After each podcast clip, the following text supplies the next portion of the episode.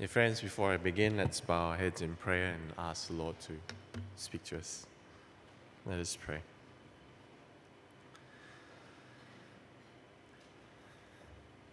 Come, O Holy Spirit, even as you inspired Mark to write this gospel to us, inspire us this morning to understand your meaning and your word behind this, that Christ and Christ alone may be glorified and that the words of a man would fall to the ground, but only that of the Lord would remain in our hearts. So search our hearts, Lord, and know us. Search our minds and correct our thoughts. And lift evermore that we may come to the stream of living water and be refreshed and renewed in our faith and in our belief. And so may the words of my mouth and the meditations of all our hearts, O Lord, be acceptable to you, our rock and our Redeemer. Amen.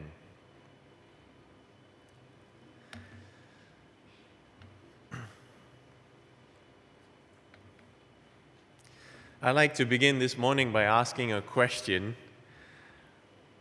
Have you ever received a king? Some of you might have, and some of you might have actually sat in the presence of a king. I asked this question once of my friends in Singapore, and uh, their answers were very different from people in uh, Thailand and uh, Japan.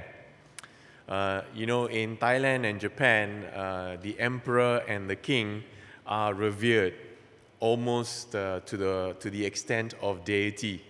they're, they're seen with such delight and they're seen as a blessing to the entire nation. Uh, quite different maybe in Malaysia and Singapore. Because I asked my friends in Malaysia and Singapore and say, what's it like? You know, how do you know when the king has come? And their answer is traffic jam. I say, why? They said, you know, I mean, in Malaysia and Singapore, you tend to see when, and Singapore doesn't really have a king, they have a president, but sometimes our sultans or the king goes over the causeway, and, and they say, yeah, when, when your sultans come over and all that, uh, we have traffic jam because the first instant you know that they are there, all these police escorts come, and then they all say, uh, topi, topi, move to the side. We have today in this uh, standard typical uh, reading Palm Sunday. Uh, and to, to answer Brother Daniel, Sunday school is uh, running, but they're not here. They're actually having a, a party at the moment, or the Easter party, so they're gathered together. And so today we didn't have the, uh, the usual dismissal. But this, is, has, this has, in a way, become a standard pattern every year that we come to Palm Sunday. And uh, it, had to, it made me think a little bit about what do we really want to remember about Palm Sunday you would have possibly read uh, the, the triumphal entry of Jesus, which is normally the title that's given to this particular passage from Matthew or Luke or John. But Mark's description of this entry into the temple is uh, kind of really far away from triumphal. Uh, it is quite different in the sense that it is uh, more muted and a very different kind of response. In the description given by Matthew or even sometimes Luke, uh, you, you, you get the sense of what the writer is saying that the whole city was abuzz. It's almost as if an electric storm was arriving in the city by this arrival of Jesus, who is ascribed as prophet extraordinary this prophet who has come out from Nazareth, the one that has come after John the Baptist, and John the Baptist was seen a bit like the Messiah. Now comes another one who seems to be even greater because what he has done, he has caused lepers to be healed. He has caused those who were demon possessed to basically come back to life as per normal. He has walked on water. He has calmed the storm and the tempest, and now he is coming into Jerusalem. I also want to remind you when you read uh, about Palm Sunday, it's very easy to just look at Palm Sunday, okay, Jesus coming in. We need to also look at the whole narrative of what has been written before about what Jesus had been doing all this point until he comes to this particular place where he's about to enter into Jerusalem. So let me give you a very brief summary about how Mark has described it. In the beginning, in Mark chapter 1, Mark clearly states this is the gospel of Jesus Christ, the Son of God. That's the purpose of his writing. It's the good news about Jesus Christ, the Son of God. So he's very clearly telling people this man that I'm about to describe to you is not just a man, he is God, Son of God, and he is coming. And so his first eight chapters describe, in the instance of his coming, his testing, his, uh, his baptism, his testing, and then his immediate uh, action. And Mark is a writer who's very short in his words, but very punchy.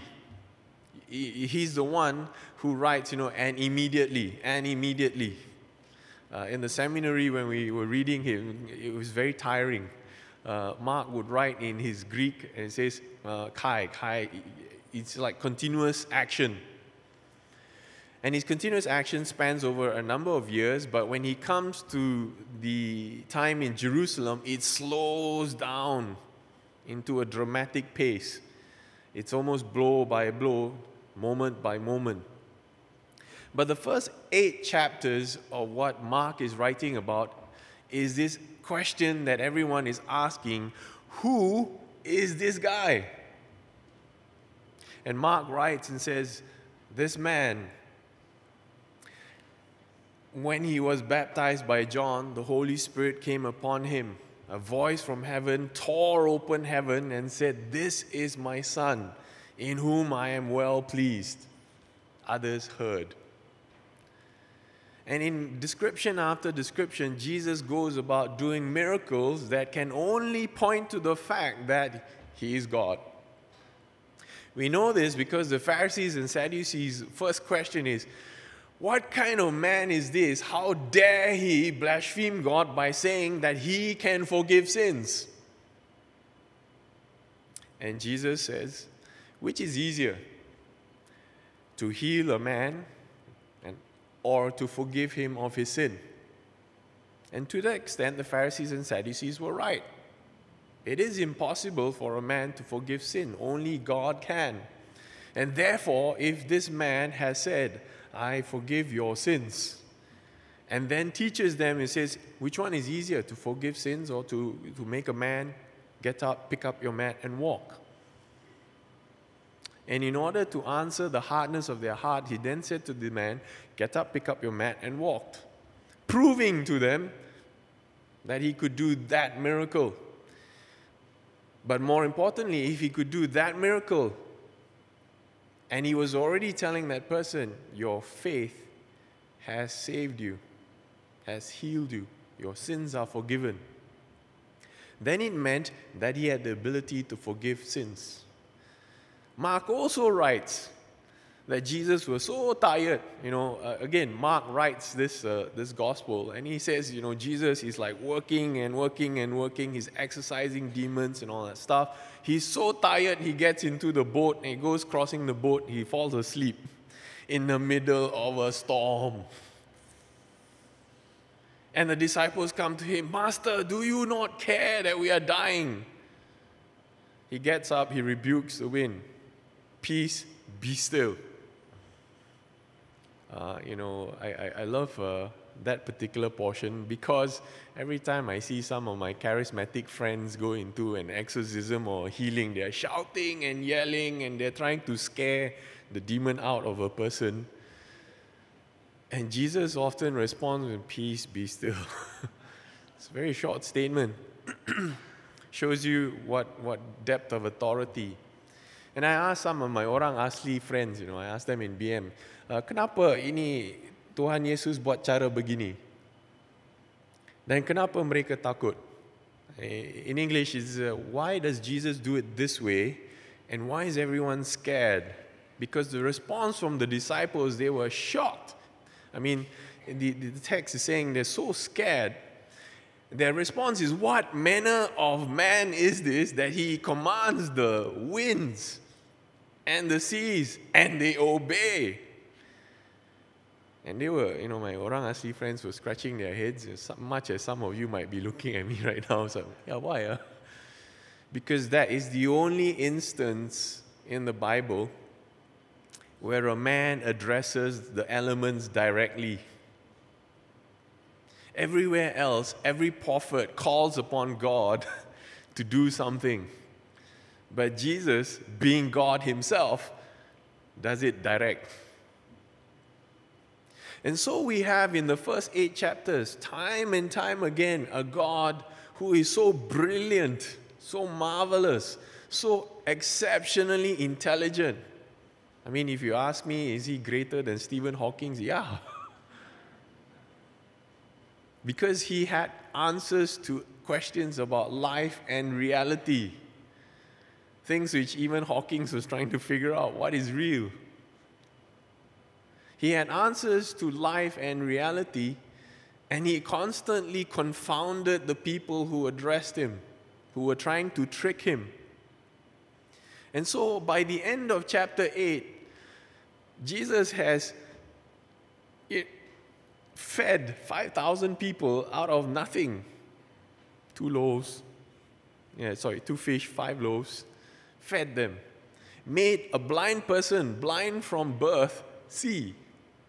He has done all these things. And finally, in chapter 8, he comes up to this mountain. He brings all his apostles together, his disciples together, and say, "Who do the people say that I am?" And their answer is, "Oh, yeah, um, Ezekiel, no, no, no, Elijah, the one promised Elijah. Some say you are John the Baptist, come back alive." And finally, Jesus asked them, in the same way that he asks each and every one of us, each and every day, Who do you say that I am? And Peter, in a moment of inspiration, replies and says, You are the Messiah, the Son of the Most High God. In other accounts of that particular transfiguration, the cloud comes over them, and God says, This is my son. Listen to him. Why? Because in all these eight chapters, the disciples are blind, stupid, ignorant. Now, I'm giving you what Mark says. You don't, you don't see this in Luke or Matthew. Luke and Matthew and John are a bit kinder in their estimation of the disciples. But Mark has a particular reason why he's writing. Mark says that these disciples, although they saw what Jesus was doing, although they now understood the identity of who Jesus was, they were nonetheless still blind. You know, uh, Jesus, as soon as he tells them, as soon as, uh, as Peter confirms that he is uh, the Messiah, and as soon as the cloud comes and, and, and he's transfigured, Jesus tells them, the Son of Man must suffer and die. And on the third day, he will be raised again. He doesn't say this once, he says this three times. The first time, Peter says, How can this be? That's absolute nonsense. Shut up, Jesus. This is not the way for you to conquer the kingdom. That's the effect of what Peter is trying to do. And Jesus says, Get behind me, Satan. The second time he says this, the apostles are all like, What is he talking about? And then along the way, they argue as to who is going to be the greatest in the kingdom. Why? Because if Jesus is going to be gone, then who's going to be the next leader? They still believe that Jesus would be this messianic king that would usher in this victorious kingdom. And they wanted to be the next in line. And they could not understand what Jesus was saying. Those who wish to be greatest, let him be the least. Jesus turns everything topsy turvy. the way we understand the world and the way God's kingdom comes is so totally, vastly different. And you find in Mark chapter 9, moving on from chapter 8, Jesus now turns and resolutely sets his way to Jerusalem. Tan we come now to the biggest conflict. Virtually one third of the entire book of Mark is spent on this particular conflict. You see, when you, when you read Mark, you find that all the conflicts that all this while has always been with the scribes, the Pharisees, the Sadducees, the writers of the law, members of the Sanhedrin Council. Who are all these people? Uh, Jerusalem people. People who came from the center of religion and the center of control and power in Jerusalem. And Jesus had finally arrived in Jerusalem.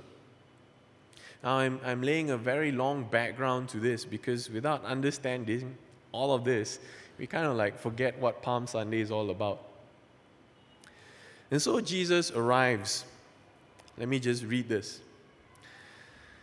Mark chapter 11, verse 1. As they approached Jerusalem and came to Bethphage and Bethany at the Mount of Olives, Jesus sent two of his disciples, saying to them, Go to the village ahead of you, and just as you enter it, you will find a colt tied there, which no one has ever ridden. Untie it and bring it here. If anyone asks you, Why are you doing this? say, The Lord needs it, and will send it back here shortly.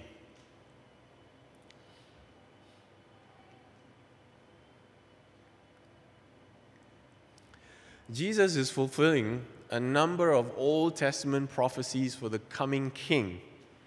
And in spite of all these things that are happening, he is still in control. Now, just, just pointing you to the uh, sermon outline that you have there, uh, it's further on in the back. In this very short few verses, Jesus is already fulfilling a number of Old Testament prophecies of the coming king. This prophecy that he is in full control of all that's happening and that he knows what he's about to do. You find that in Zechariah chapter 9, verse 9, let me just read that. In Zechariah chapter 9, verse 9, Genesis 49, verse 8 to 11, and 2 Kings 9, 13, these are some of the many prophecies that are being fulfilled. In Zechariah 9, verse 9, it says, Rejoice greatly, daughter Zion. Shout, daughter Jerusalem. See, your king comes to you, righteous and victorious, lowly and riding on a donkey, on a colt, the foal of a donkey. Now, it's repeated a few times here. Uh, donkey, colt, full of a donkey. Uh, in the reading in Mark, you have this colt. In the reading in Matthew or Luke, you might find a colt or slash donkey or a young foal. Whatever it is, um, again, this is more an issue about how they translate it in Greek. It is generally seen as a young male donkey a young male donkey, why? Uh, you, you call a colt a male donkey who has not been castrated yet. And why is this a, a, particularly interesting thing?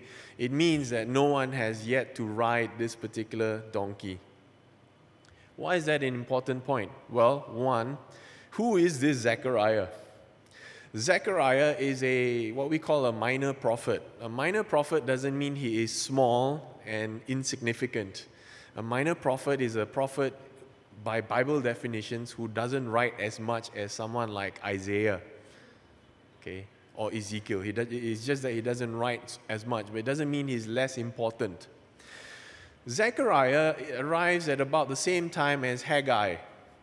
And two, these two prophets are what we might call the post exilic uh, prophets. They are slightly towards the end of the exile. And Zechariah is said to be a prophet somewhere in the period of 536 BC. Now, what this therefore means is he is making a prophecy of this king who will come with justice and salvation, righteousness, riding on a colt foal donkey. 500 plus years, almost, in fact, almost 570 years if you count Jesus' age by the time that, before Jesus comes. And the prophecy he makes is about this king whose reign will be eternal. That's not just one thing. When a king comes, the king can choose uh, several ways to come. And in this particular case, he decides to come on a donkey. The other aspect which you find in Genesis 49 or 2 Kings 9:13 is, uh, is these two things. One, it is the king's right to commandeer any vehicle. So in this ancient Near East culture, the king, if recognized, would say, if I say, I need to use your horse, or I need to use your donkey, or I need to use your cart, uh, the person who recognizes the role of this king would say, Yes, by all means, go ahead. And so Jesus does this. The third thing that we see about this is people start laying down their cloaks and branches. There is a story in 2 Kings, sorry, I've not put the reference here, in 2 Kings, where Jehu, who is the new king who's told to depose Ahab of Ahab and Jezebel fame.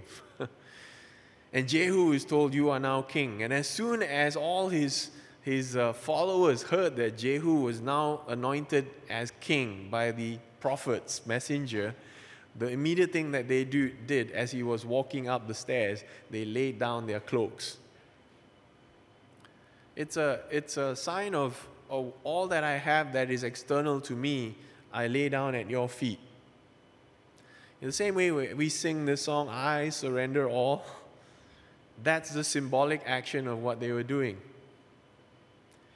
My outer appearances, all that I have, all that's most important, the outer cloak was the most important belonging that you have. It was the most expensive garment that most people had. To lay it down would be the very thing that they would use. And there's this waving of these branches. So let me come back to this uh, particular situation. Jesus' kingship is a hidden majesty. It's a hidden majesty because when we think about kings of current age, they are mighty, powerful. They come in the most expensive Mercedes or most expensive limousine that you can find, bulletproof, armor plated, I don't know. I don't mingle in that group. But I'm told it's mega expensive and there's this whole retinue of people coming. Jesus comes on donkey. Many people have made allegorical stories about, uh, about the use of this donkey. Said every Christian should be a donkey like Jesus, for Jesus. We carry Jesus and then Jesus does the work. We just are just mules that carry him in.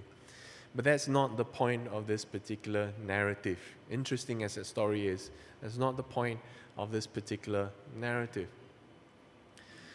Let me ask you when a person as a king comes, uh, whether on a horse or on a donkey, uh, what does that denote? Symbolically, in the ancient Near East, a king could either ride either one. But if a king rode a donkey or a horse, uh, it would depend on the role that he would play, whether it is of peace or conquest. And therefore, if a king came riding on a donkey, it came in peace. But when he comes riding on a horse, that's conquest. And we know that Jesus will come again riding on a white horse. Revelations. And at that time, when he comes, written on his body will be his name King of Kings, Lord of Lords. And judgment will come from him. But at this time, he comes in peace as the Word of God. The very Word of God that created all things. Without that word, the earth would not be formed.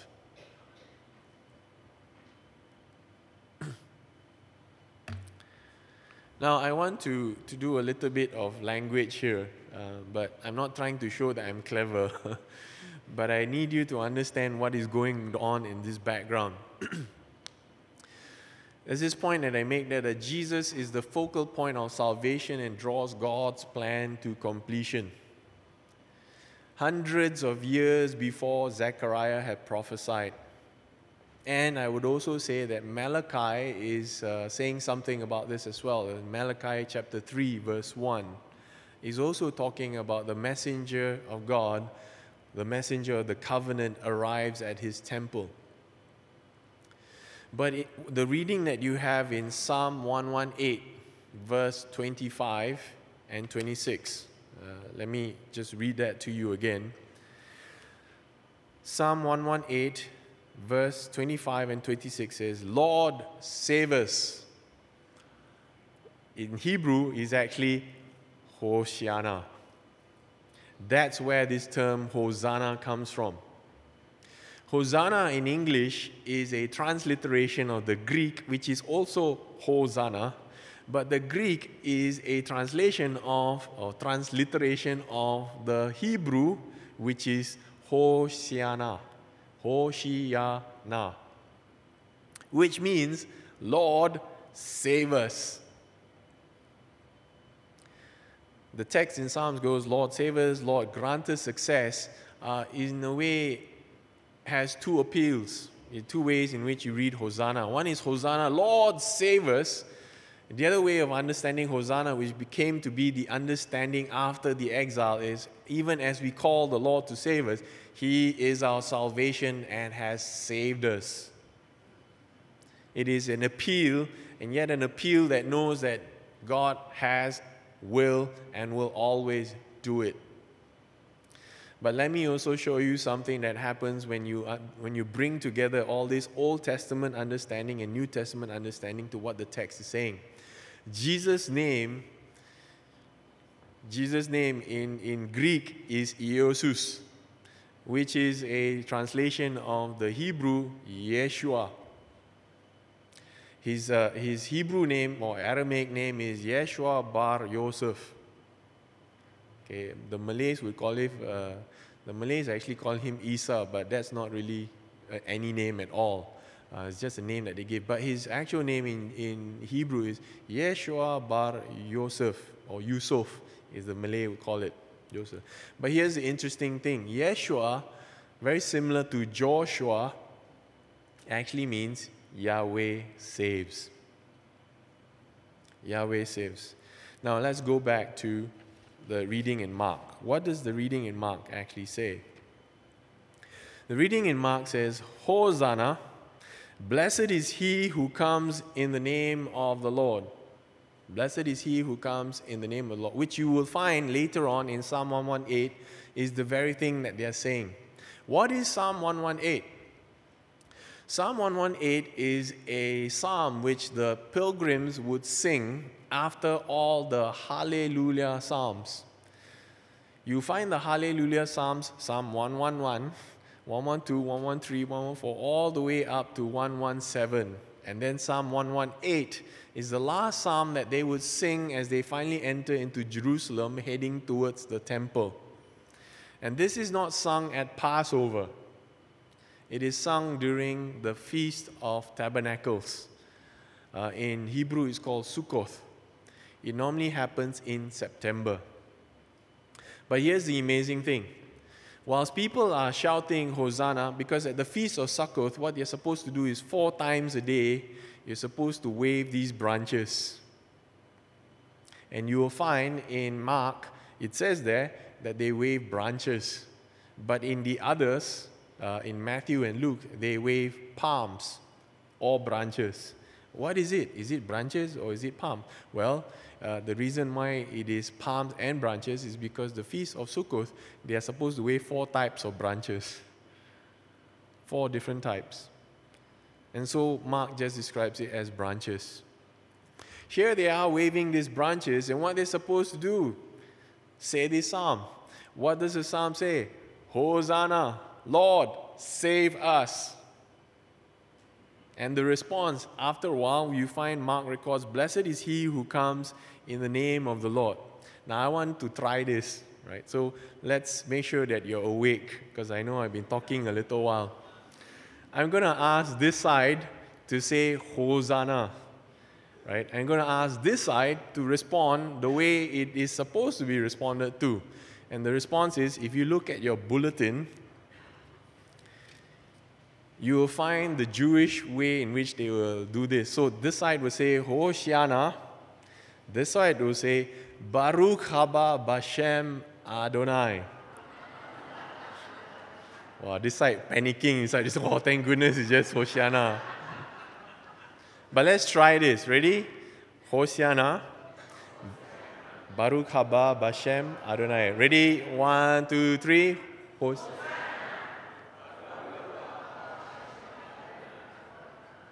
Okay. Maybe we try the other way around and see. right. This side say Hosanna, that side say Baruch haba Bashem Adonai. Ready? One, two, three. Hallelujah.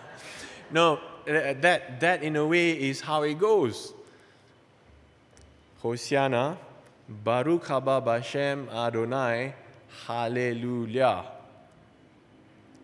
I know I'm giving you a, a, a, a, bit of a lesson in Hebrew here because the Hallelujah hymns, what does Hallelujah mean? Praise the Lord. Hallelujah. It's an ongoing, continuous cycle of the pilgrim who comes. What are these pilgrims coming for? Why are they coming to the temple? Because they want to encounter Jesus. And he says, eh, not, not really Jesus as they understand, but they want to encounter God. Because they come to the temple and they want to see God and they ask for salvation. And here's the thing Jesus, who is Yahweh who saves, has now come as part of this. But he is not a pilgrim, he is the Lord of the temple. You see, for every Jew who was there, if you were to ask any Jewish person in that period, where is God? They will look and look for the center of Jerusalem and point at the temple and say, There. In the temple, in the Holy of Holies, that's where God is. But here is Jesus, Yeshua, Yahweh who saves, the image of God in their midst coming to the temple. Coming to the temple. And what happens? Jesus entered Jerusalem and went into the temple courts. He looked around at everything. But since it was already late, he went out to Bethany with the twelve. Now, uh, Jesus is not like a not like his normal pilgrim. You know, he's coming and he's surveying the temple, much in the same way that the Lord of the temple would actually look over the temple. And let me just end with this explanation and then start talking about some applications. Why is Bethany mentioned? Why is Bethphage mentioned? Why is the Mount of Olives mentioned? Mark is a careful writer, albeit he's a Mr. Excitement. But when he leaves information, there are particular important bits of information. Bethphage actually means Bethphage. Bethphage means house of figs. In fact, house of no figs. Because immediately after this is this talk about how the figs did not bear fruit in the other gospels. Bethany means house of sorrow. And it gives the person who understands the, uh, the, the geography of Jerusalem to know that Jesus was coming from this direction and actually went up to the Mount of Olives. And from the Mount of Olives, Mount of Olives is actually higher than Jerusalem. He's coming down. He arrives in Jerusalem and then he goes back the same way back to the house of sorrows. Incidentally, this is an aside Bethlehem means house of bread. So, Bet, house, uh, and then the term. They were names of the kampong, you want to call it that, the cities. Why is this particularly important? Because in the book of Ezekiel, the prophet Ezekiel saw the glory of God rising from the temple. This was of the greatest impact on the Jews because that was the prophet telling them, The glory of God has left you, has departed from your temple. And in that reading in Ezekiel, the glory of God lifted up from the temple and went toward the Mount of Olives. And that's why in a lot of the messianic readings and a lot of the old, uh, you know, this is going to happen, judgment or the king will come from the Mount of Olives. And you have all these prophetic uh, understandings. But here the king has already arrived. Arrived from the Mount of Olives where he departed, came back to the temple, found the temple, and left the temple essentially declaring to them that the temple is no more and that the real temple is Jesus himself. Because after this, what happens is Jesus doesn't just scourge the temple, he basically says he's destroying it. It is no longer there. Now, I spent a huge amount of time explaining a fair bit of background, and you might be at this point, that, yeah, well, Pastor, that's entertaining, but what's that all about? It's amusing, it's uh, information, but so what? You have to think about this that although many people greeted Jesus as king in Jerusalem, Jesus arrives at the temple without fanfare and without any reception. Can you imagine a king, Lord and creator of the entire universe? He comes in and those who ought to receive him have basically ignored him. I repeat again. Eight, nine chapters before, ten chapters before, Jesus has been continuously doing stuff. Amazing, miraculous, astounding, only God can do type things. And he has been conflicting with the Pharisees and the Sadducees, who obviously after chapter 8 and 9 know that he is coming to Jerusalem. And if the king is coming and you don't receive this king and say, Welcome, it means I have rejected this king. I do not want to receive this king. This is all about the, you know, what Jesus explains later on, the parable of the tenants, where the owner's son has come and now they plot and say, Let us kill this son so that we may inherit this kingdom.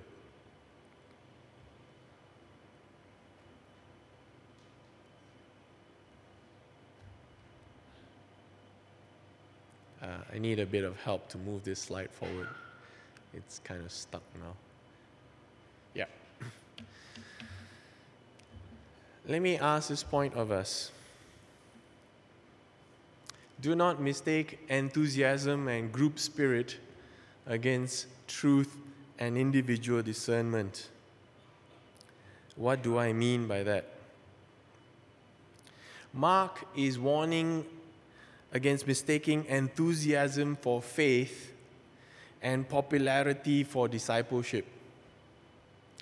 Now, I'm not saying that enthusiasm and uh, popularity is not important but let's not mistake it for being that. Do not assume that when the church is enthusiastic, or when the church is popular, or when everybody is going, Yeah, you are the one, you are the greatest, you are the best, that that is a sign of faithfulness and discipleship. The true sign of faithfulness and discipleship is determined at the cross. Mark in chapter 15 says it, verse 39. It is at the cross that our faith and our discipleship is determined. Why?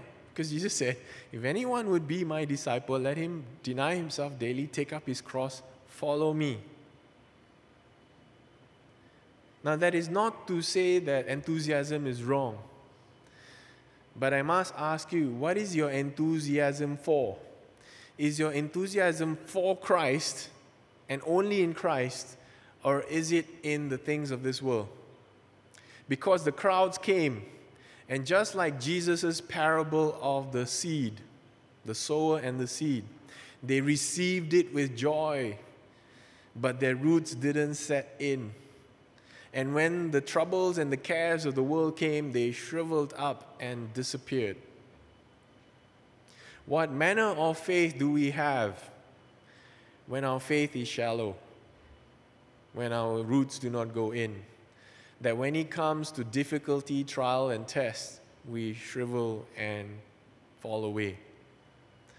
And sadly, I encounter this more and more in this current age and time. Many friends come and say, mm, the church is not feeding me. Um, you know, Sunday school is boring, or the worship is not hot enough, or the preaching is not entertaining enough. And I come feeling very dry. Now, I'm not saying that we don't need to address those issues. But if the decisions are ba- based on that, then what the decisions are are what is popular, what is enthusiastic, energetic. Not exactly is Jesus calling you to be here. Because if you are called to be here and to suffer through this in order that you would change things, then by all means follow Him.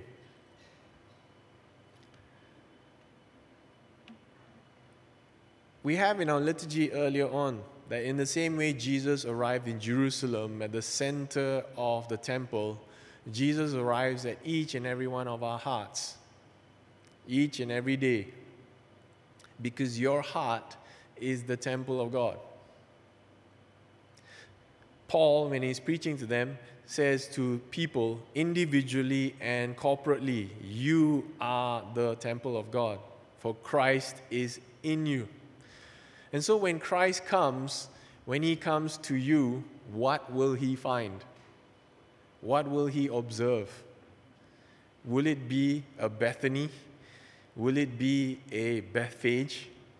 Will it be empty and barren of what God is calling you to do? Are we pursuing the rituals, the traditions, the enthusiasm, and the popularity only, and placing our enthusiasm in the wrong place? What will your answer be? The hiddenness of the gospel of the kingdom of God is very apparent in how Mark deals with it. Every time he does this, Jesus says, Don't tell others. Which therefore means for us, the gospel doesn't come to us like, oh, yeah, every, you know, God loves me, He wants me in, and I'll just stumble my way in there is a certain element of hiddenness, which therefore means when Jesus says, Seek first the kingdom of God, that seek in the Greek is with all your strength. It means that we enter in it and we have to work hard to find our way and find our truth in this. Yes, salvation is by faith and faith alone but faith is evidenced by its works. So it's a salvation by faith and works. Let me end with these few applications. Thank you. What would Jesus see if he arrived at Penang Trinity one of these days? It worries me. Not because I'm worried about what we are doing. It worries me because the, under the scrutiny of Christ, everything is stripped away of its facade, and we are truly unmasked for who we are. And that is my appeal to you as a fellow brother in Christ that we unmask and stop pretending and genuinely seek God. What will you teach your children? about seeking the popular things. You know, for many years, for my children, they're not here, sitting down with us in, in, in church was difficult. They'd rather be running around. But to have them with you and for them to watch us at worship is the only example that they have. And we had to tell them there is a value to community that is far beyond you chasing the nearest butterfly? What will you teach your children about having truth and discernment far greater than enthusiasm and popularity? And the second question, uh, which is one of the most important questions who do you say Jesus is to you? Not what your parents say, not what others say or what the pastor says. Who do you say? Later on today at our second service, we'll have a few people who are answering that question in their own way, in their own form. That commitment is something they make today, but it is something we are called to make every single day as we abide in Christ. Who is Jesus to us? Because when you answer that question, then every action that follows from that is a response. Let me close that whole issue of what the gospel is in Mark. In Mark, the first eight chapters say this is who Jesus is. In chapter 8 and 9, if Jesus is this, then what is he supposed to do? He's coming to die on the cross. But it ends with this question hanging over there. If Jesus has died on the cross and has risen again and he's going ahead, what are you going to do? Gospel of Mark ends in a cliffhanger. What will the people do? The women have seen him, and Jesus said, he's going ahead. Will the others follow? Will you seek out the hiddenness of the kingdom of God? Not when you are over on the other side of death's door. Here, now. Because Jesus said the kingdom of God is at hand now. Not when you enter into this imaginary heaven. Heaven begins on earth where the king is reigning and ruling. Let us pray.